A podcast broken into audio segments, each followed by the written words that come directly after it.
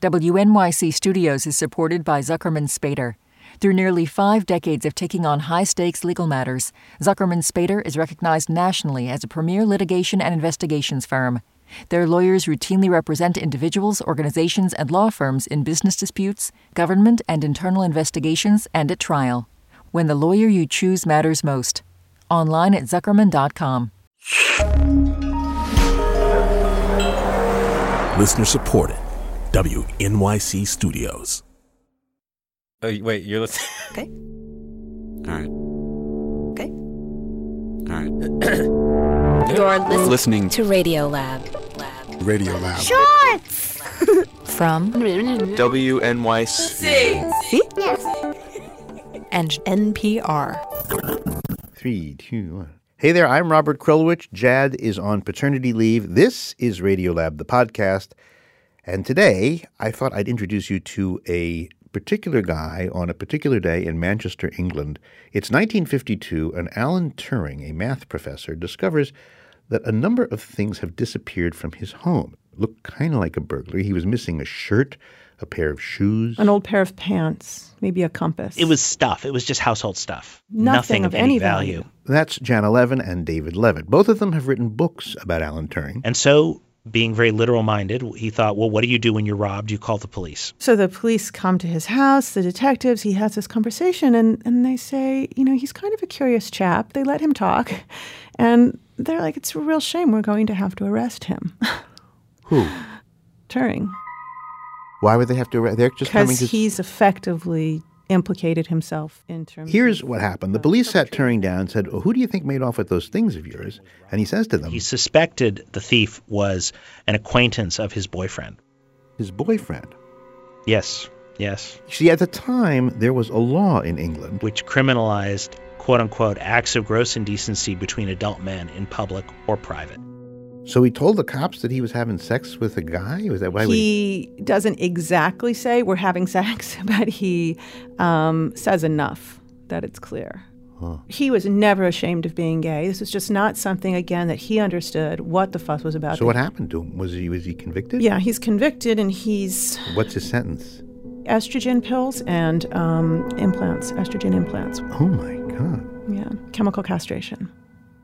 And when I learned this, I wondered if those policemen had any idea that the guy they were arresting was, first of all, one of the great minds of the 20th century, a war hero who single handedly, almost by himself, shortened World War II by at least two years. And the questions he posed way back then are still, I think, the most provocative ideas I know. But we're getting a little ahead of ourselves. So let me back up to when he was a schoolboy, around 15 or 16 in England.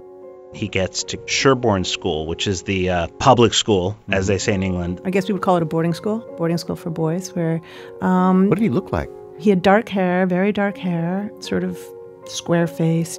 He, he wasn't unattractive, he was just so goofy. So did the other kids make fun of him at school, or, or did he? Yeah, I mean, he's teased, taunted, bullied, but he's not completely unhappy. He falls in love with another student named Christopher Morcom. who's very charming, very socially smooth, handsome. They have this bond over science. It's an unrequited love. Did he express his love to this other kid, or? I think it was pretty obvious. He was always sort of there, sitting next to Chris Morcom, every class, right behind him, right next to him. And I think um, at some point Chris commented that, you know, maybe it's a little too much attention. Um, but I don't think he really made a formal declaration of his love. But he did maintain a relationship with Chris's mother, um, even after Chris died. Chris Morcom died while he was still in school of um, bovine tuberculosis um, and had kept his illness a secret. Just one day, there was just this announcement he was dead. So I think it came as a complete shock to Alan. His memory really lingered, and I think that. Uh, how do we know that a kid had a boy crush in school? There are letters. Most moving are the letters that he wrote after Morcom's death. We actually went out and found a few of them, and here's one that he wrote to his mother. He says, I feel sure that I shall meet Morcom again somewhere, and there will be some work for us to do together, as I believe there was for us to do here. now that I'm left to He do wanted to believe that Chris's spirit lived on, and, and he was sort of awkwardly trying on these um, ideas that he had inherited from his religious upbringing. And But, and you can see this in the letters too, Turing begins to lose his faith and eventually comes to this sort of brutal conclusion that when Chris was gone, he was gone. the only love he had left at that point was mathematics. So he goes off to King's College, Cambridge to study math. Yeah, exactly. He was still kind of a loner. if you look at photographs of Turing, I think I'm always struck by the fact that he looks like he's not actually there. He looks like he's like a lot of mathematicians. He he lives simultaneously in two different worlds. The the world that the rest of us live in, and he world lived in a kind of extraordinary world of, of abstraction. You know, lying in the fields in Cambridge, just him and his thoughts. Hmm. Staring up at the sky? or was that he just- did do that. He would literally go and lie in the meadow, and he would have these epiphanies, these realizations. And one day he's lying in Grantchester Meadows, that's near the campus, and he's thinking over a pretty tough problem. Is there a quick, automatic way to prove or disprove a mathematical proposition? And this was a big question in math at the time. The ins and outs of which aren't all that important to us. What's important is that it led to Alan Turing's idea for, of all things, a machine. The machine doesn't exist. The machine is never built. It is never meant to be built. This is James Gleick, a science writer who has studied Turing, It's the world's most impractical machine. but it's very simple. These were the elements of the machine. Number one, Piece of tape, infinitely long. So therefore, it's already never going to exist because we can't have infinitely long pieces of tape.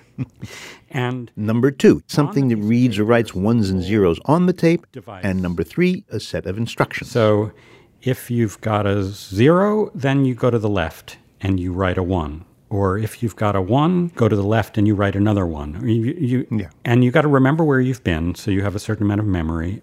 But that's it.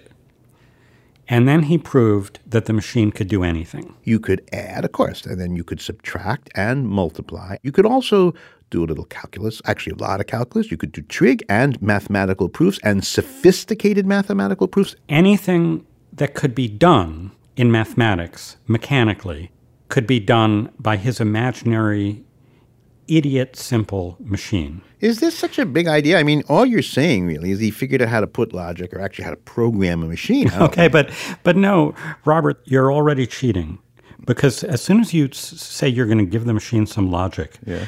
and then as soon as you use the word program, you're using very modern bits of knowledge that we've all internalized. But the idea of putting logic into a machine, no one thought of that. That's just weird. Machines at that time, bear in mind, were generally single function. The idea that you do your email on your computer and Photoshop, you know, you don't buy a different machine.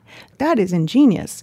That traces back to Turing's original idea that I can build an electromechanical brain and I can teach it how to do different things. This was the dawn of the computer age. Computer used to mean a person. Usually a woman who would sit and do mathematics. And now we got this guy who's saying that with a simple formula, tape, code, and a set of instructions, we can give human like abilities to a machine. And not just the abilities of our hands, but the nimble ability of our beautiful brains. It's a beautiful, magical, simple idea.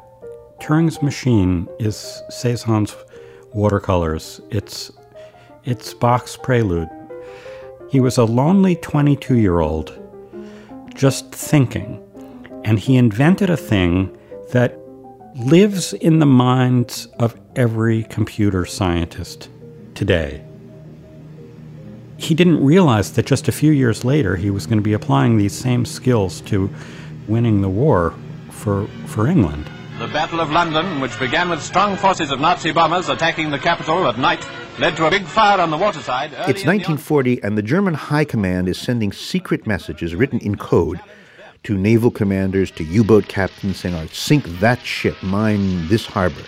The messages were encrypted in this crazy fangled encrypting thing that they called the Enigma machine. kind of a typewriter. So They would type bomb that boat in German, of course, and the machine would swap the letters and turn the type into gibberish. but they changed the settings every transmission. And what this meant was that it was considered by both the Germans and the British to be uncrackable. Except Winston Churchill thought, ah, let me try. So In total secrecy, British intelligence brought together the most talented amateur decoders that they could find. They chose mathematicians, chess champions, people who could solve the Sunday Times crossword puzzle extremely fast. And they were all instructed to go to a set of buildings halfway between Oxford and Cambridge. It was a place called Bletchley Park. But the architect of the effort was really Alan Turing, who was an odd kind of choice because in many ways he was a very strange man. He was kind of paranoid. I think that was clear. I mean, he had this system where his bicycle chain came off every certain number of revolutions, and uh, he knew how many revolutions he was able to ride before the chain would come off. And it was, I think, in order to stop other people from riding his bicycle. But he was the one who, again, had a very typically Turingish sort of breakthrough. He thought, well, this code is generated by a machine. Therefore, a machine can be built that will be able to break the code. So he built this machine that was called the bombe. And it was a and it was huge. It was the size of, of, a, of a wall, and it could try out all kinds of different solutions to this breaking the code problem. And Turing decided to focus this machine on one little Achilles heel that he found in the code itself. At the beginning of a typical message, a German would get on the machine and he'd have sort of habitual openings. You know, phrases that were very, very commonly used. And the Germans were fairly unimaginative. Unimaginative at the start, like, you know, Heil Hitler or Good yeah, Morning or something like exactly. That. Heil Hitler or the weather. Or... So Heil would be H E I L. Right now. There's your in. And then they realized that they could actually crack the code because of this, I would say, mystic. Throughout the world, throngs of people hailed the end of the war in Europe. When the English realized that Alan Turing and his team had broken the code, did that make Alan Turing into a superstar? I mean, did he get like no, birthday greetings from the Queen? Not at all, because it was all top secret. Well, does that mean that King George didn't know of Alan Turing, or Winston Churchill didn't know uh, of Churchill Alan? certainly knew. Churchill definitely took a particular interest in Turing and Turing's transmissions. Oh, he did. Sure. Oh, no, he's a war hero. There's no question about that. His contribution is of crucial importance in terms of turning the tide of the war in favor of the Allies. And yet, as far as I'm aware, uh, Turing w- was never thanked or acknowledged for what he did. Well, but if I were King George, I would have like sent him a little. Um, he didn't. Having defeated the Enigma machine, Turing now goes back to his first love, the Turing machine. Mathematicians all over the world are now building computers and big refrigerator sized contraptions, actually. There was one at Manchester University where Turing took a teaching job. And the one there did a lot more than just math. And the machine could do all sorts of things. I believe it could sing. I'm pretty sure it could sing um, God Save the King. Really? Not very well. This is what it actually sounded like. It's not something you really want to march to. It was not the machine that Turing ideally would have liked to build. Turing had a bigger idea at this point. The idea of the thinking machine. He really invented the field of artificial intelligence and was the first person to hypothesize about whether a machine could actually be said to think. And not just think, thought Turing, but maybe flirt with you a little bit or joke with you. To have a, a sentience inside an electronic manufactured mind. And when people said, How would you know that mind was truly sentient? He said, Just ask it. Just ask it. Are you truly sentient? Yes. Well, it's not going to be ever that easy, but Turing did come up with a test. It's a way to test whether a machine is doing something like thinking, like human thinking. What we now call the Turing test. We've described it on our show before. How will know? This is from um, from the show we called uh, Talking to Machines. Get a person, sit him down at a computer, have him start a conversation in text. You know, hi, how are you? Enter. Good pops up on the screen. Sort of like internet chat. Yep. So after that first conversation, have him do it again and then again. You know, hi, hello, how are you, etc. Back and forth. But here's the catch: half of these conversations will be with real people. Half will be with these computer programs that are basically impersonating people. If you can put this thing behind a curtain and you talk to it and it convinces you that it's intelligent and, and alive and sentient, then it is. What's the big fuss? But there was a big fuss. Um, hold on one second. A neuroscientist at the time, Sir Geoffrey Jefferson, turned to Turing and said, How dare you? No machine will ever think like a human. Because no machine can feel like we do and in all the ways we do. Pleasure at its success, grief when its valves fuse, be warmed by flattery, be made miserable by its mistakes, be charmed by sex, be angry or miserable when it cannot get what it wants. Huh. And Turing's response to that was, well, I can say the same thing to you.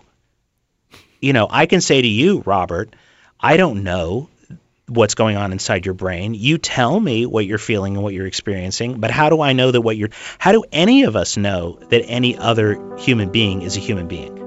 Turing is really one of the first to say, he's the first to say, it's not just that I want to build a machine that can think, it's that we are machines that think. We are nothing more than flesh, blood, neurons.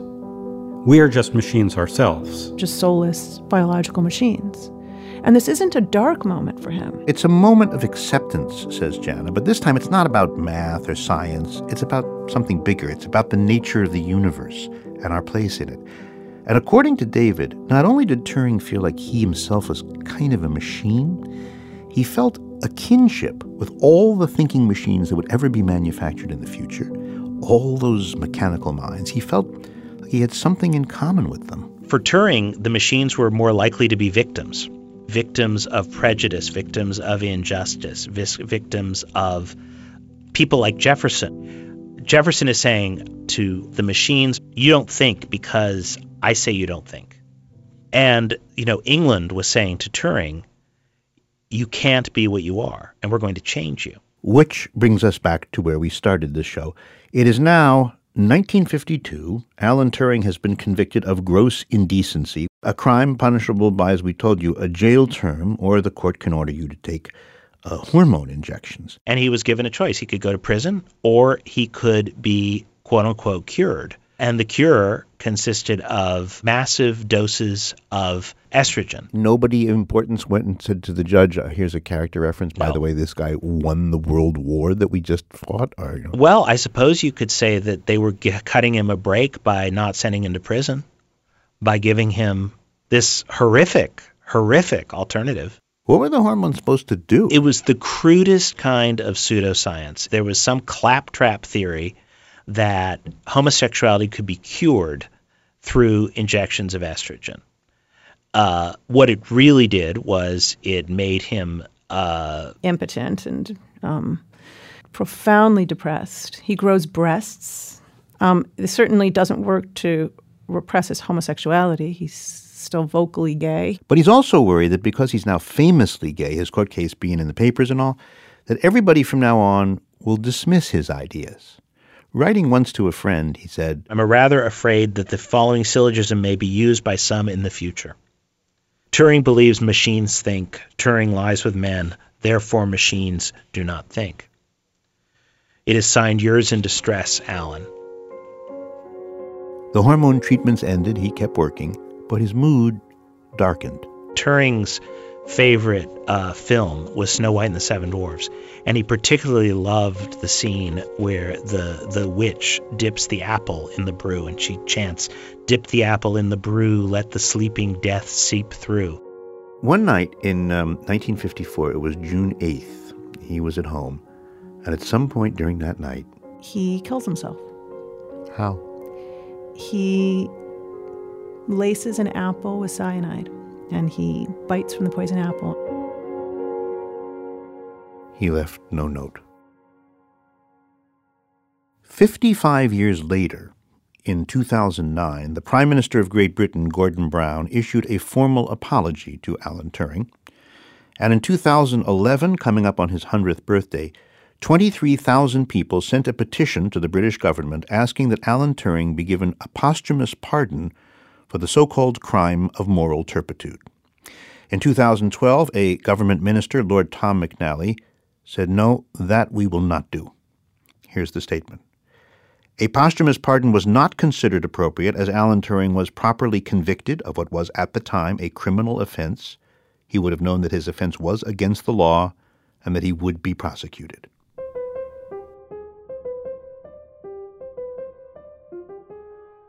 It's, it's an amazing life, and I'm in awe that anybody could have accomplished quite as much as he did. and suffered as much as he did. It's almost overwhelming. But when I think about it, there's a piece of what Alan Turing thought up that just hurts a little, at least me. This idea that machines can one day become, in effect, our equivalent. This is still such a powerful and emotional question for us to deal with. And I guess we're still divided between people who think that would be kind of a cool thing and people who think that would be a horrible thing. and um, the people who think it would be a horrible thing, I guess, uh, feel that way partly because it makes us feel kind of bad about ourselves. You know, we Yeah. because we aren't we aren't. There's nothing magical about us if we're just machines. But, but you fall on one. But do I you think fall on one side of these lines? Are you? no, like you I would- think what I'm willing to say is I think we're just machines. And I think we're just made of matter. I'm sorry to be giving r- religious opinions here, because these are religious opinions. But for me, that doesn't make me feel that we're any less special. It makes, uh, I think, how what a wonderful thing that a collection of matter created by a process of evolution that lasted billions of years. How wonderful that this process and that these little collections of matter are able to produce Cezanne's watercolors and Bach's preludes. But I can live with that.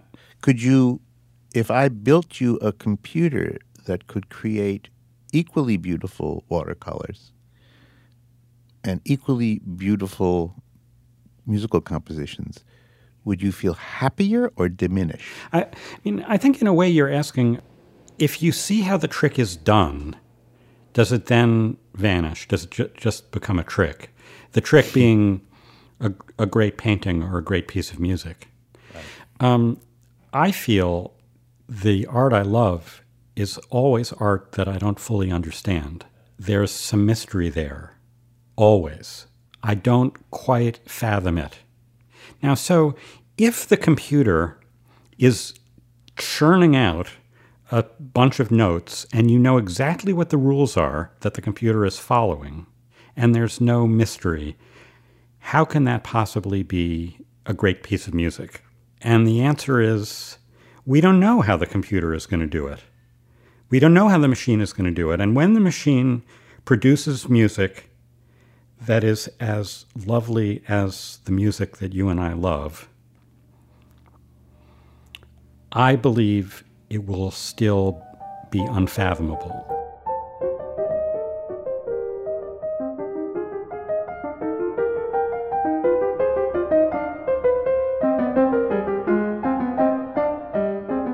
James Gleick is the author of The Information. It's a book about information theory and artificial intelligence. David Leavitt has a book called The Man Who Knew Too Much. It's a biography of Alan Turing.